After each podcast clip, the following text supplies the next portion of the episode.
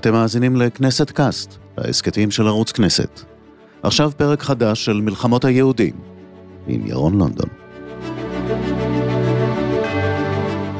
מלחמות היהודים הוא שם ספרו המפורסם של יוסף בן מתתיהו, יוספוס פלביוס, שמתאר את אה, תולדות המלחמה הגדולה האחרונה של היהודים נגד האימפריה הרומאית, והמסורת תולה את תבוסתם של היהודים במחלוקות הפנימיות על קמצא ובעל קמצא חווה ירושלים. אה, אנחנו בחרנו בשם הזה של יוסף פלזיוס כדי להכתיר את סדרת ההסכתים שלנו, שעוסקת במאבקים בין היהודים לבין עצמם במהלך תולדותיהם. היו מחלוקות אה, עיוניות, פוריות, והיו כאלה שגרמו לשטח דם. מלחמת אה, אחים? מלחמת אחים, כן. היו פילוגים הרי אסון, ורובנו לא זוכרים את ה... העילות האמיתיות למריבות האלה. אנחנו זוכרים שהיו הלל ושמאי, חסידים ומתנגדים, אבל מה היה שורש המחלוקת? ובכך אנחנו נעסוק גם היום באחת המחלוקות הגדולות האלה.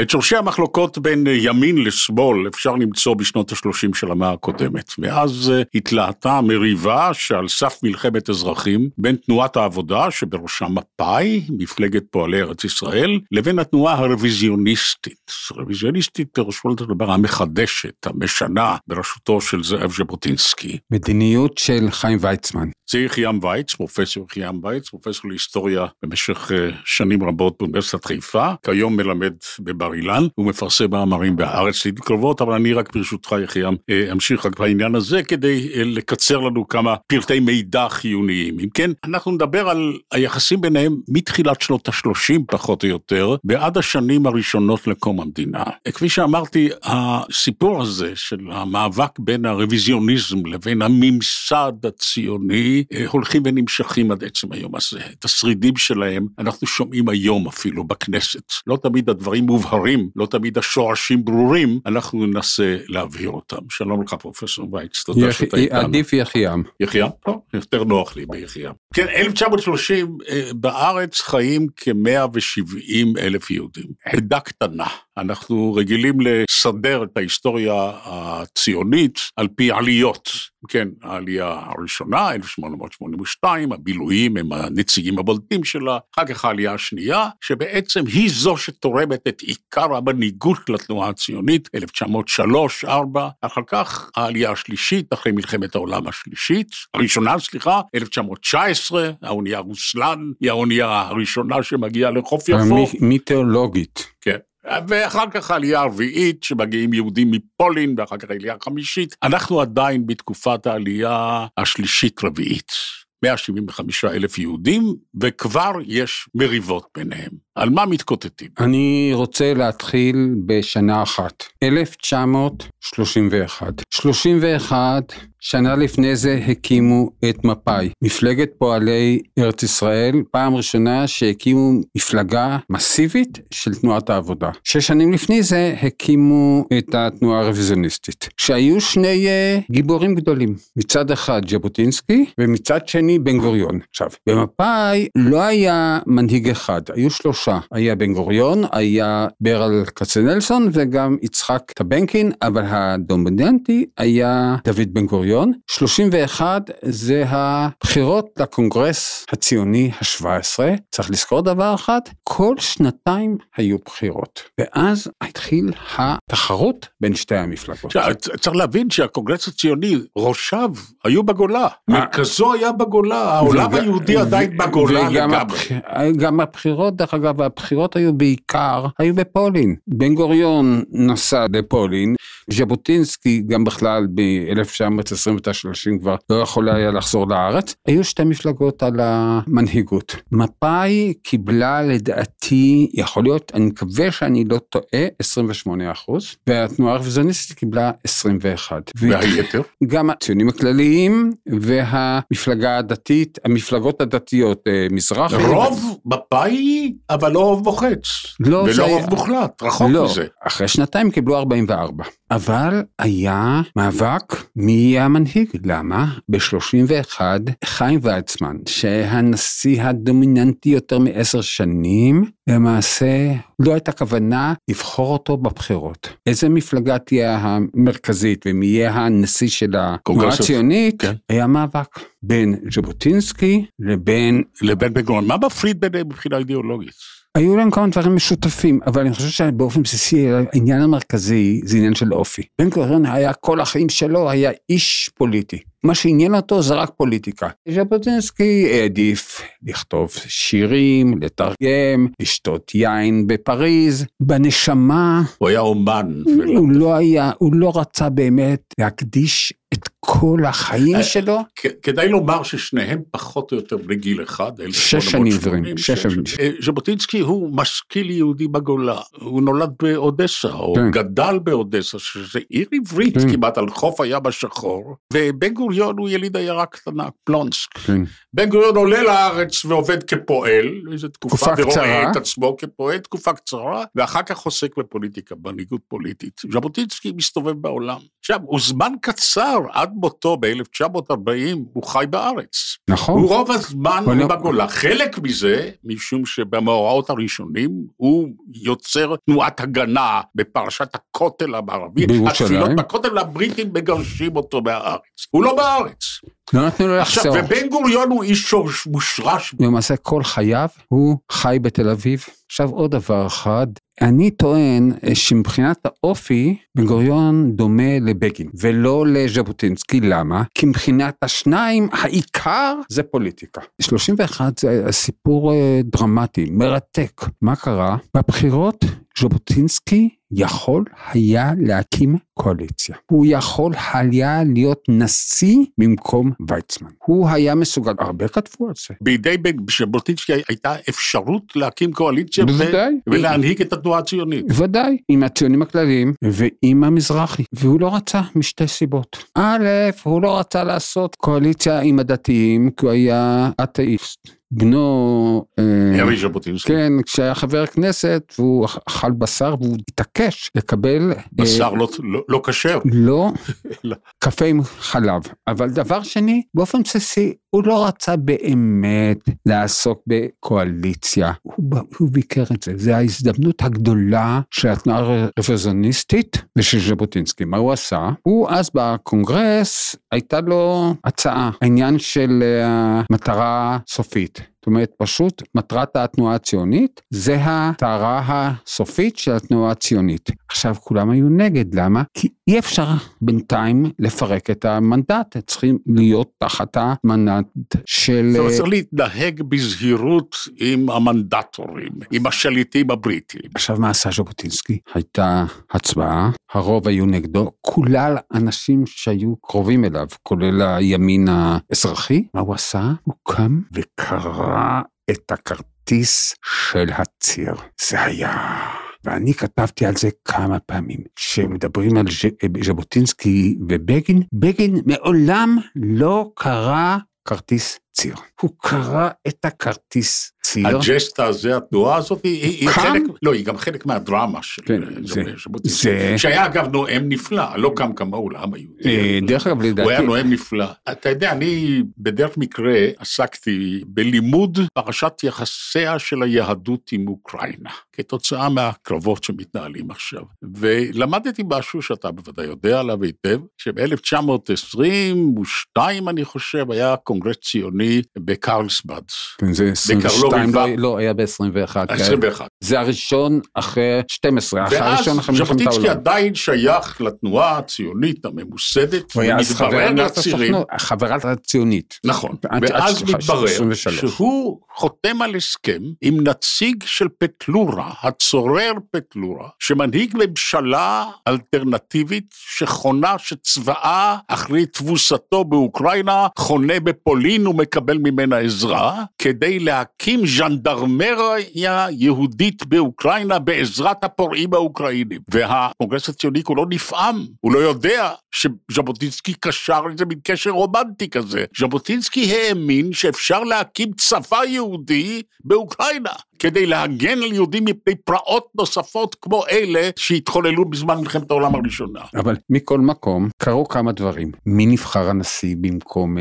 ויצמן? מי שנבחר בקונגרס היה דמות מאוד חיוורת. סוקולוב, נחום סוקולוב, שהיה בסך הכל עיתונאי, והיה בסך הכל הנשיא ארבע שנים, מ-31 עד 35, עד שויצמן חזר, אבל בן גוריון כתב את זה ב... מה זה? מה הוא עשה? הוא נתן לנו את ההזדמנות לתפוס את השלטון. הוא פשוט הפסיד, אפילו באופן מודע, הפסיד אז, את הצ'אנס טוב, להיות הנשיא. זה, זה תחילת העשור. שלוש- זה- זה 1931. 31. אוקיי, אז, אה, אז, יש, אז ז'בוטינסקי באופוזיציה, בתנועה הציונית, בן גוריון מנהיג את התנועה בפועל, ומה, מכאן, מה העילה לפרץ הזה של האיבה? עכשיו, יש דבר, מאז 31, ז'בוטינסקי לא הגיע לקונגרס ציוני. פה התחיל התהליך של הפרישה, שהוא uh, הקים את הצח, התנועה הציונית החדשה, ולא במקרה, ב-35, וזה היה כישלון נורא, פיאסקו. אנשי uh, בגין וז'בוטינסקי לא אוהבים את הדברים שאני מספר. הוא הלך לאט לאט באופן טרגי למותו. הוא נפטר בגיל מאוד צעיר, בן 59, בניו יורק. ויש עוד סיפור אחד. בקונגרס הציוני האחרון, לפני המלחמה, אני חושב שזה ה-21, ברל כצנלסון, אה, של איזו מלחמה? לפני מלחמת העולם. השנייה, כן, השנייה. כן. השנייה, 39, אתה כן, מתכוון. 39, 39, וזה היה בז'נבה. ברל כצנלסון נסע ללונדון לבקר את ז'בוטינסקי. ואחר כך הוא תיאר את זה, ואתה יכול לראות את זה גם בהרבה פעמים, למשל בספר של אניטה שפירא, הוא ראה אותו והוא תיאר אותו במילה אחת, אימיגרנט, אדם עלוב, שכאילו הולך לקראת סופו כשהוא יודע שהוא נכשל מבחינה פוליטית.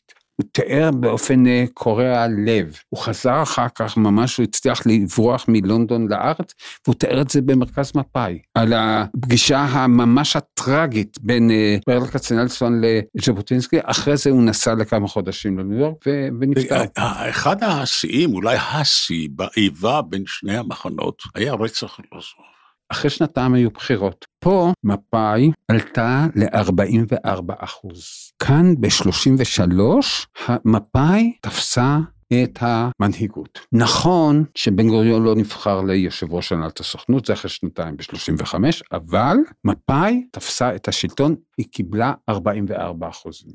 ז'בוטינסקי והתנועה הרוויזיוניסטית קיבלו 14 אחוז. וכזה ערב הבחירות, הסיפור הנורא של הרצח של חיים ארלוזור ביוני. עכשיו, ההיסטוריונים בעלי העמדה הפרו-רוויזיוניסטית אה, טוענים שמפא"י השתמשה ברצח ארלוזורוב, בהרשעתו של סטבסקי ואחר כך זיכויו כן.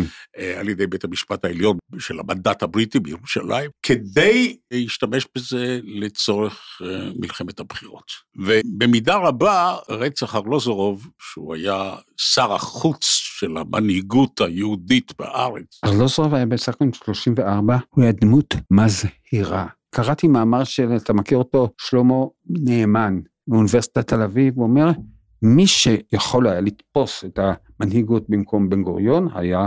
ארלוזורוב. היו אנשים מאוד מוכשרים בתנועה הציונית, בכל מיני דרכים. כן. ז'בוטינסקי כאמן, סופר, מתרגם, היה בן 34, וזה היה מכה נוראה. כן. מכה נוראה. ואתה יודע גם למה? לתנועה הציונית.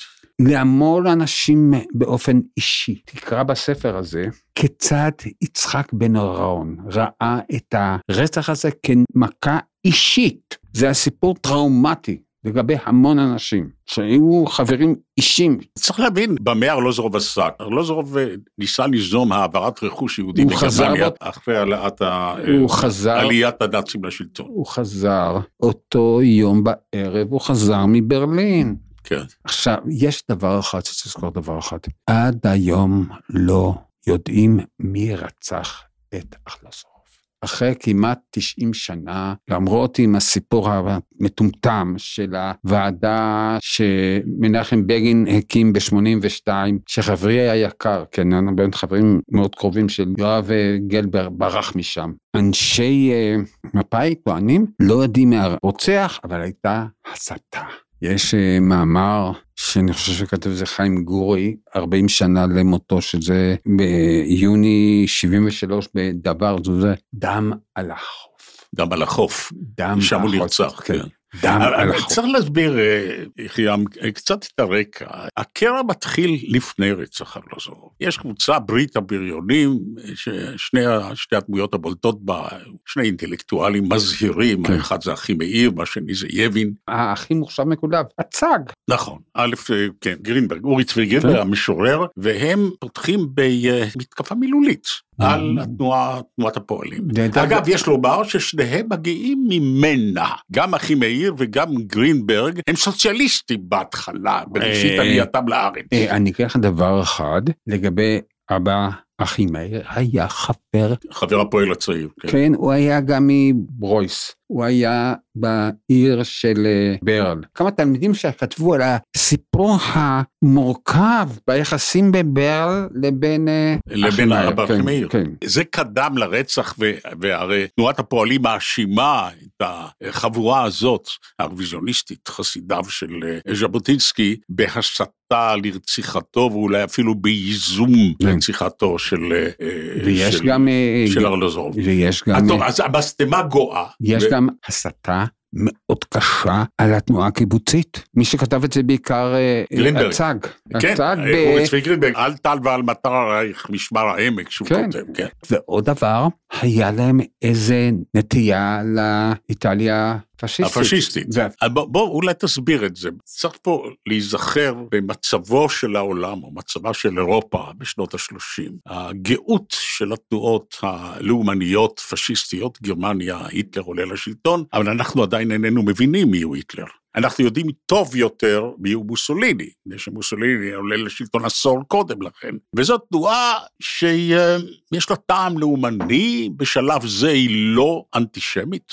לא, לא, ויש בכלל בה לא. הרבה קסם שמהלך את התנועה הפשיסטית היו גם יהודים על בה. העולם כולו, היו יהודים אפילו. אתה יודע בין- מה הייתה בין תראו מה חסידיה. קרה. אה, שהז'בוטינסקי מוקסם מהם. מוסוליני תפס את השלטון במה שנקרא המצעד לרומא ב-22, ומה הייתה סיסמה? תראו, הרכבות באיטליה נוסעות בזמן. אבל מכל מקום, אה, אבא אחימאיר רצה לראות את אה, ז'בוטינסקי כדוצ'ה, וז'בוטינסקי לא הסכים. אבל אה, במצב כזה, אה, תנועת העבודה חששו מאוד שיהפכו את אה, ארץ ישראל לעוד פעם איזה סוג של אה, דיקטטורה. זה היה חשש כן, או שזה היה סוג של תעמולה אנטי-רוויזיוניסטית? לדעתי גם וגם, זה מורכב. היה באמת תחושה גם למשל הרצח של ארלוזורוב, הם חשבו באמת שהז'בוטינסקי הביאו לרצח, מצד שני זה דבר נהדר שאפשר לתפוס את השלטון בתנועה הציונית. הרי בן גוריון שמע על הרצח של אה, ארלוזורוב כשהוא היה בווילנה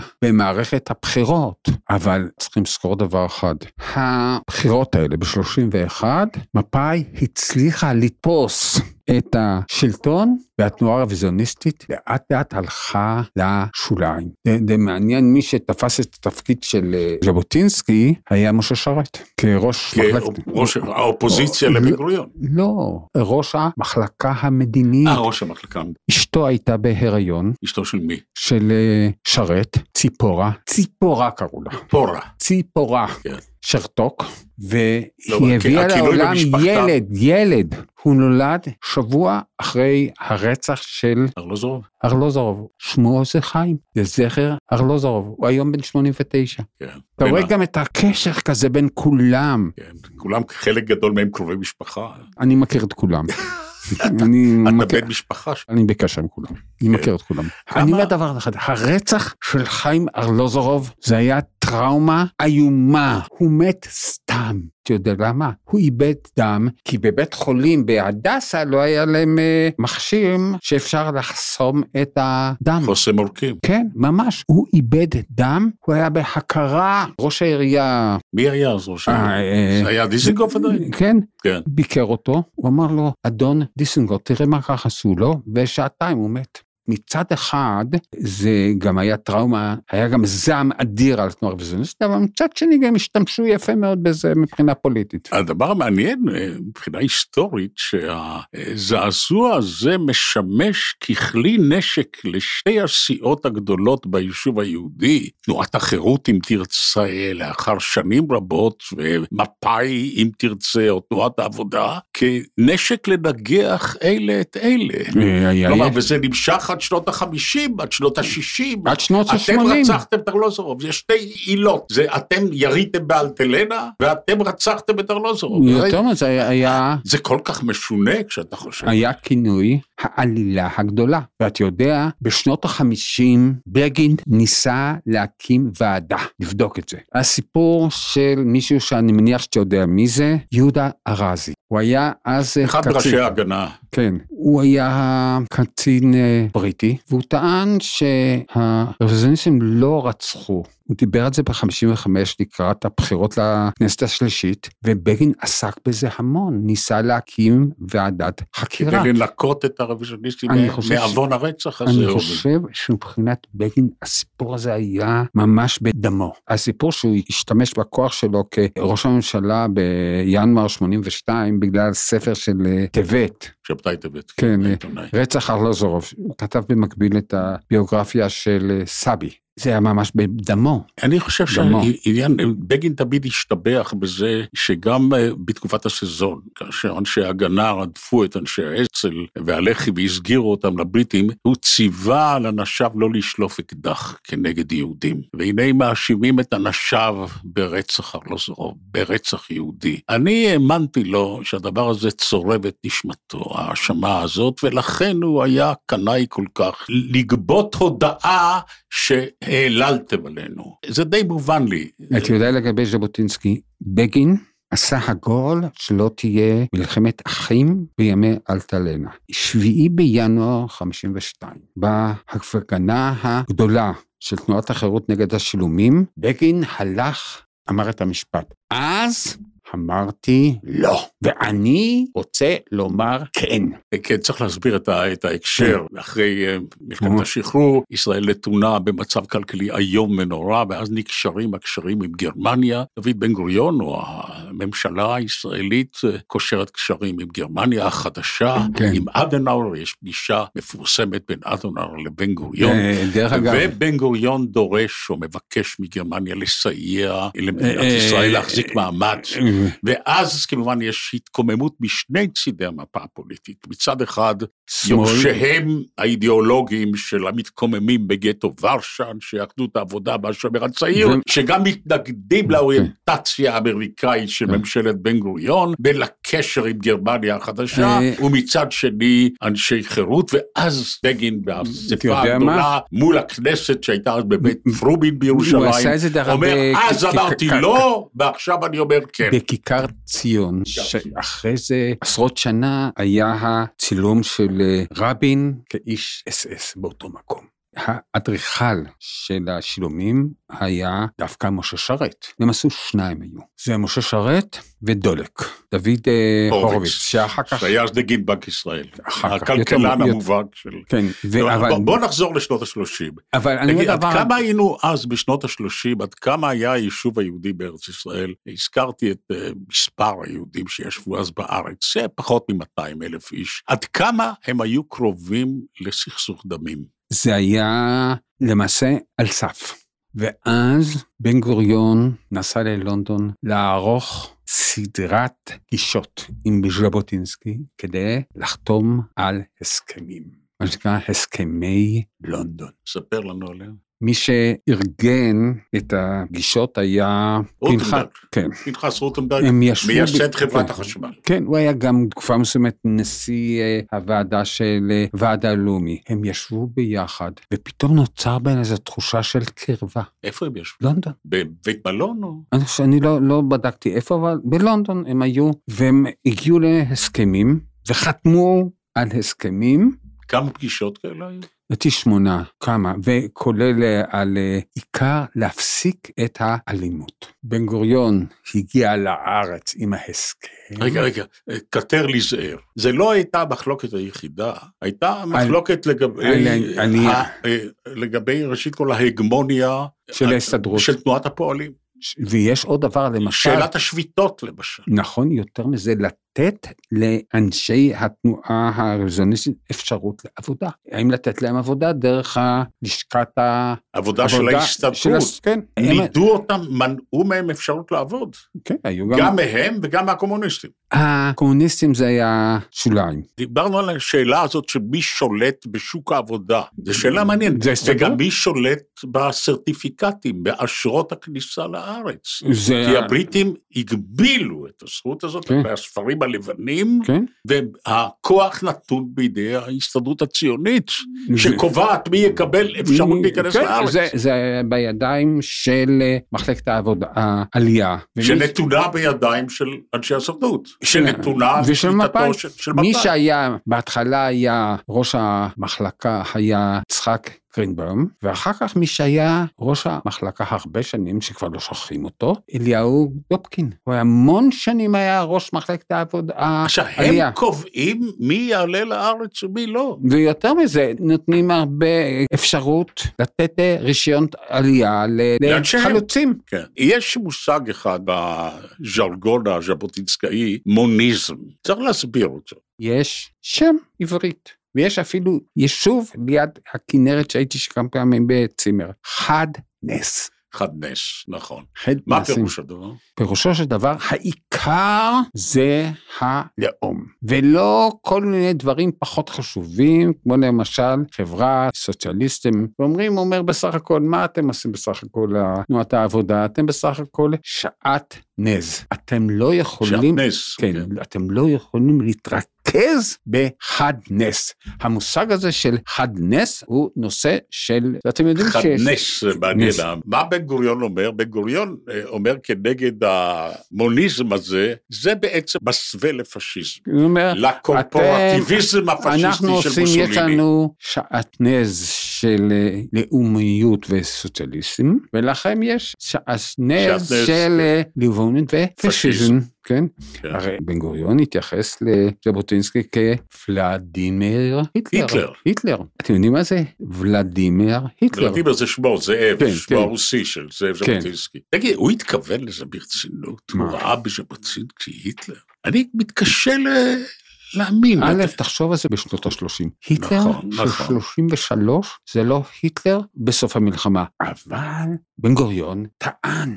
לא בשנות ה-30 ולא בשנות ה-60. עשה השוואה בין בגין להיטלר. במכתב הידוע ששלח לחיים אה, גורי ב-15 במאי 1935, ואני מצטער שאני זוכר את התאריכים. אני אומר דבר אחד, יש שאלה אחת שאני מנסה לשאול הרבה הרבה שנים, ואני אין לי תשובה, היחס של בן גוריון לרפובליקה הוויימרית. אוקיי. ויימרית.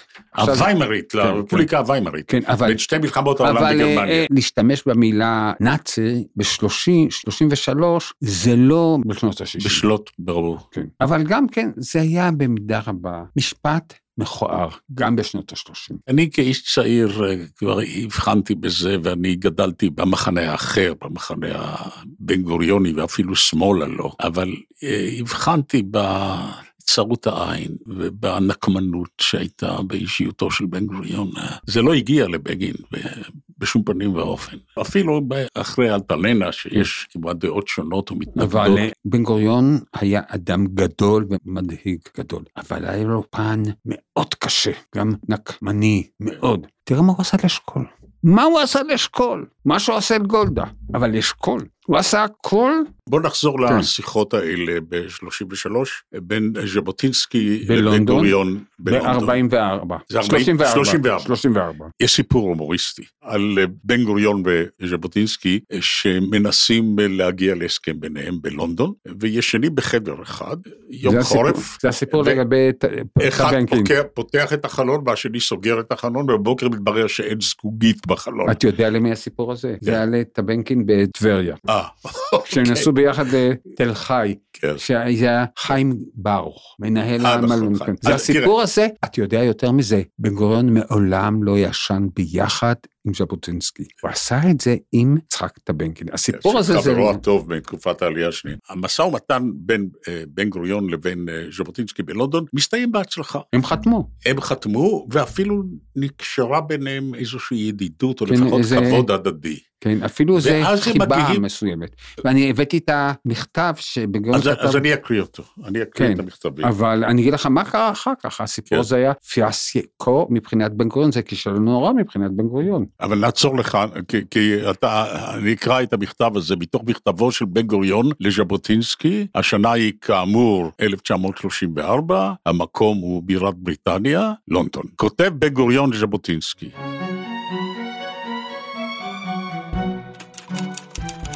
אני מקווה שלא תתרעם עליי אם אפנה אליך כלחבר וידיד בלי האדון הציווילי. נפרדנו אתמול מתוך עייפות לאחר 15 שעות רצופות של עבודה בטוחה. אין אני סנטימנטלי, ונדמה לי שגם אתה אינך. אבל לא הגדתי לך את אשר בליבי. לא אגיד זאת גם עכשיו. מבחינה אובייקטיבית, מה שעשינו, ואולי יותר נכון מה שניסינו לעשות, תלוי בערכו ולא בנו, ובציבור אשר בשמו נדברנו. האם הרוח אשר צררה אותנו תצרור גם אותו? והאם יפעלו כאשר אנחנו רוצים שיפעל? אולם ישנה גם בחינה סובייקטיבית, ושום דבר שיקרה מעכשיו לא ישנה את העובדה ששנינו נפגשנו במשך שעות רבות, שכחנו את כל אשר למד מאחורינו, בחרדה רבה לכבוד התנועה ולהצלחת מפעלה. מתוך אמון הדדי ומתוך כבוד הדדי, הניע אותנו למאמץ משותף. עובדה זו לא תעקר מליבי, יקרה מה שיקרה. אני לוחץ ידך בהוקרה, דוד בן גוריון.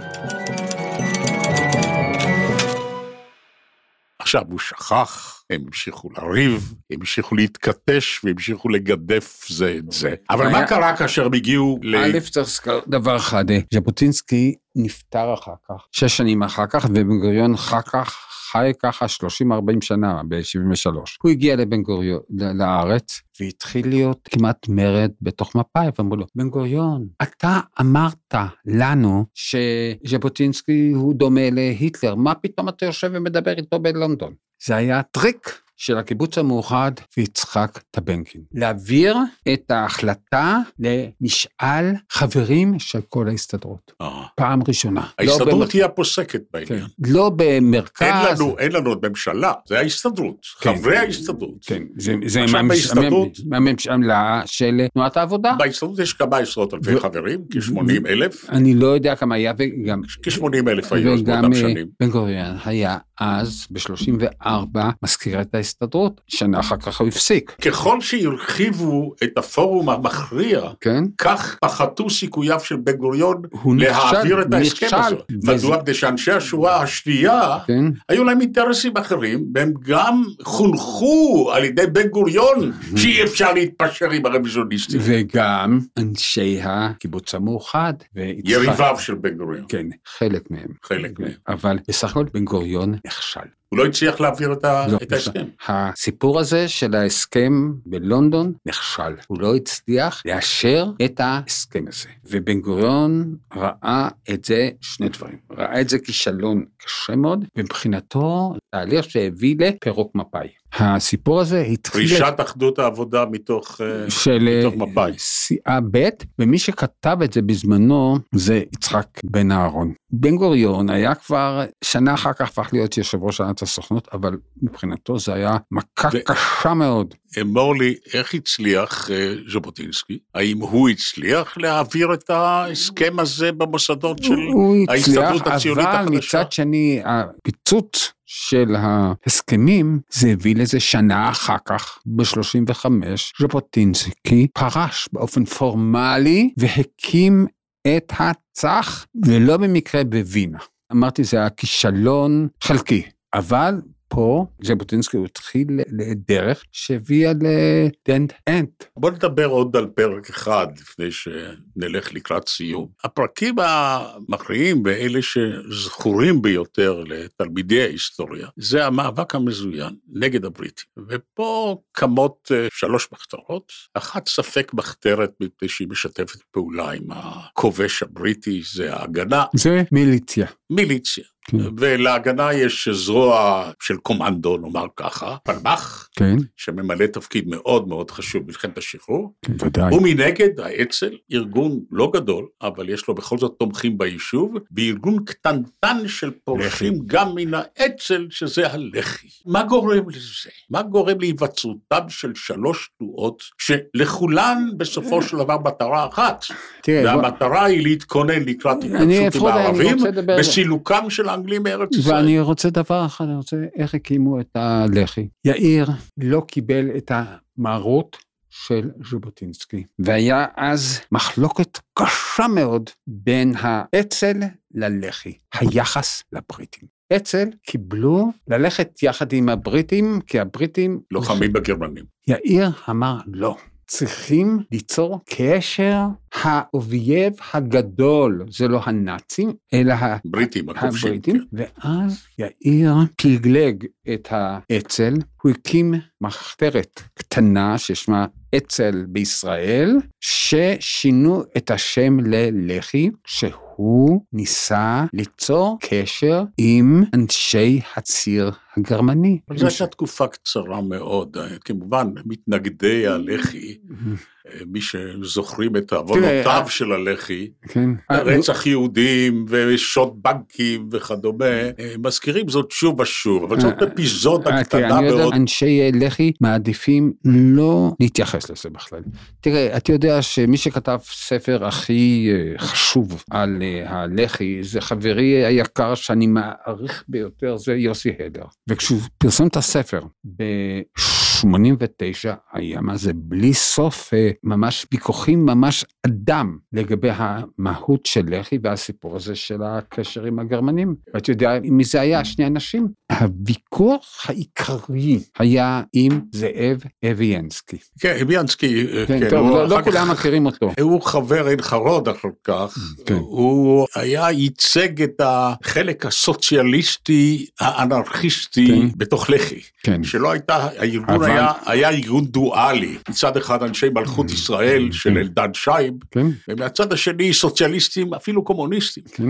שמרדו אה, נגד השלטון הבריטי מפני שהוא, נגד האימפריה. שהוא- אתה הכרת את אה. פנחס אה, גינוסר? כן ודאי, ודאי, כן. ודאי, אבל אתה- למטי. אתה- אתה לא הסברת לנו, אה, יחיעם, מה ההבדל בין ההגנה לבין האצ"ל? שזה אלה שני הארגונים הגדולים. אני אגיד לך מה דבר אחד, ההגנה חייבת, מקבלת את המרות של הס- הסוכנות ושל המוסדות הנבחרים של היישוב. להגנה היה מה שנקרא מטה ארצי, שזה אזרחים, ומי שעמד במטה הרמה היה סוג מסוים של אה, שר הביטחון.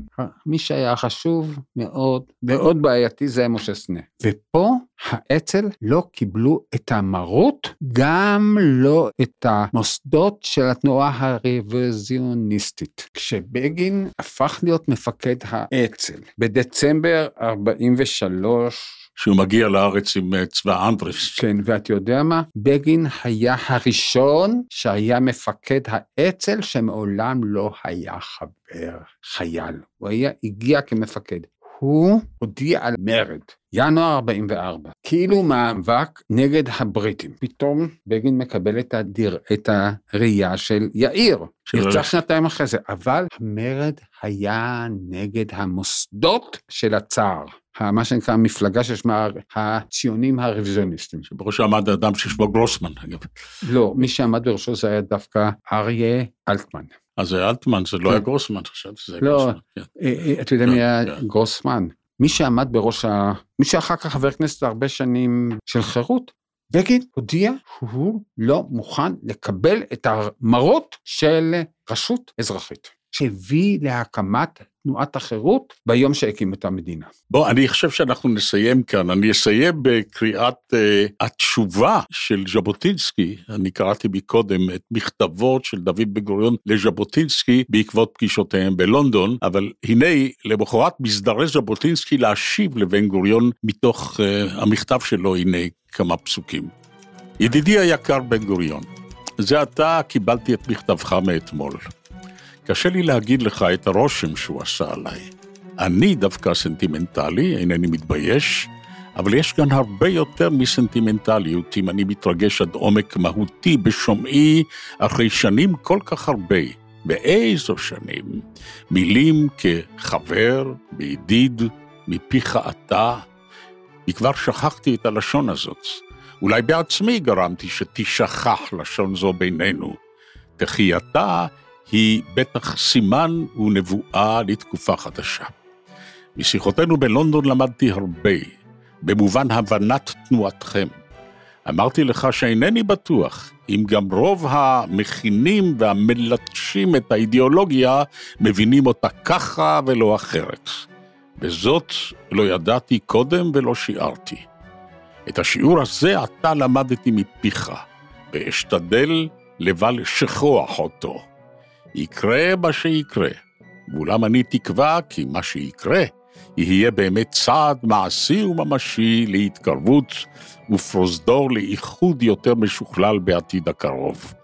העיקר הוא לא הסעיפים, אלא ה-good will.